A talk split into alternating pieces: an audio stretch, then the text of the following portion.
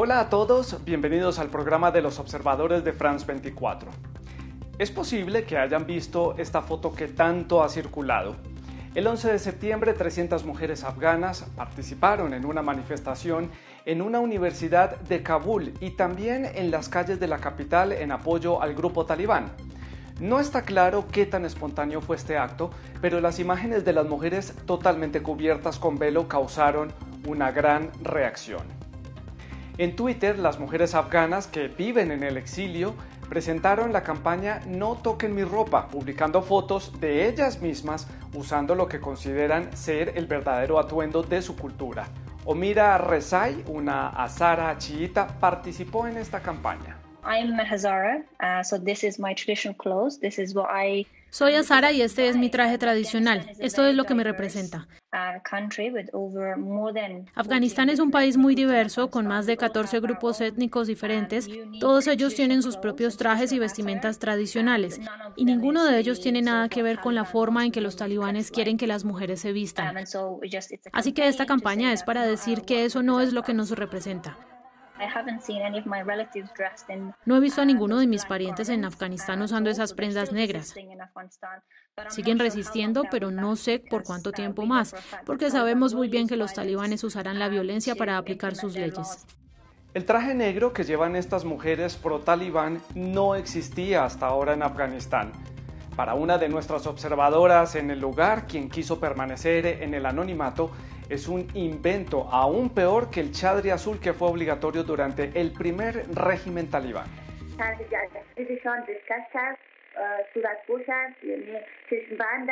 Se inventaron un nuevo tipo de vestuario, un conjunto con guantes, una pieza que cubre la cara y una blusa enorme que cubre todo el cuerpo de la cabeza a los pies.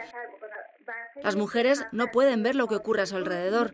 Con el tradicional chadri afgano al menos podían ver. No pueden respirar normalmente. Este atuendo no existe en ningún otro país musulmán. Es una versión más extrema del hijab que se puede ver en algunos países como los Emiratos Árabes Unidos o Pakistán.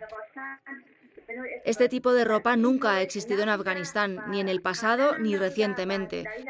En los últimos 20 años las mujeres habían ganado muchas libertades. La mayoría de las mujeres afganas solían llevar un pañuelo en la cabeza con un abrigo y algunas todavía usaban el chadri. Ahora los talibanes dicen que las mujeres no deben salir desnudas. Lo que quieren decir con eso es que tienen que llevar la cara y las manos cubiertas. Las mujeres que se manifestaron contra los talibanes en la calle se niegan a doblegarse, se niegan a hacer lo que los talibanes quieran. Me temo que una vez que los talibanes se hayan afianzado en el país, empezarán a promulgar el mismo tipo de normas restrictivas que habían instaurado hasta 2001.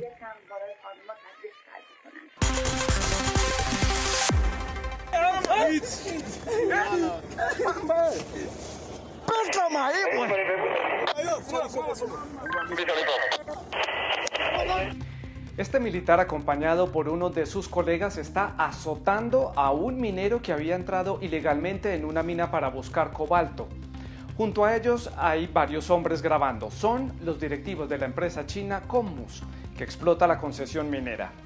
En la provincia congoleña de Lualaba, la gran mayoría de las minas de cobalto son explotadas por empresas extranjeras. Los casos de violencia contra los mineros artesanales son habituales, así lo confirma Richard Ilunga de la ONG Afrewatch.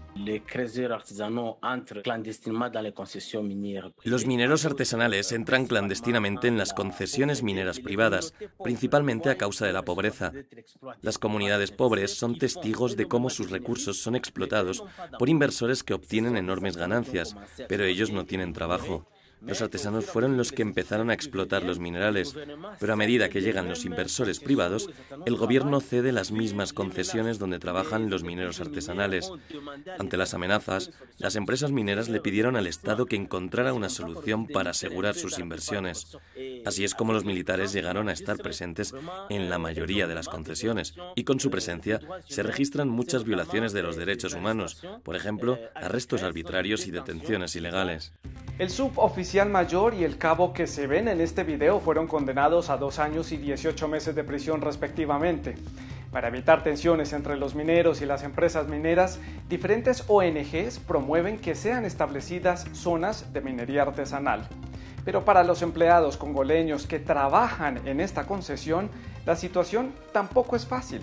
Los movimientos sociales denuncian regularmente el desprecio de los empleadores. El 3 de junio, por ejemplo, estalló una pelea en una planta de procesamiento de cobalto de la empresa minera china TFM.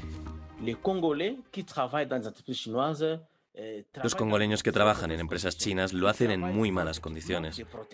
Trabajan sin equipo de protección en entornos muy tóxicos.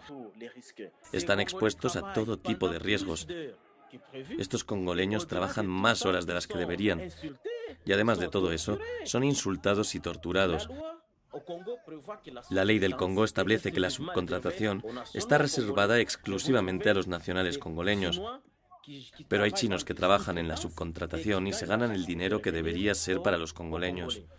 Nos pusimos en contacto con la empresa TFM, así como con el ministro de la provincia de Lualaba, Jean-Marie. Ninguno de ellos quiso responder a nuestras preguntas. Nos mantenemos en contacto con nuestros observadores. Si ustedes quieren comunicarse con nuestra redacción, todos nuestros contactos aparecen en pantalla. Hasta la próxima emisión de los observadores de France 24. Hasta entonces.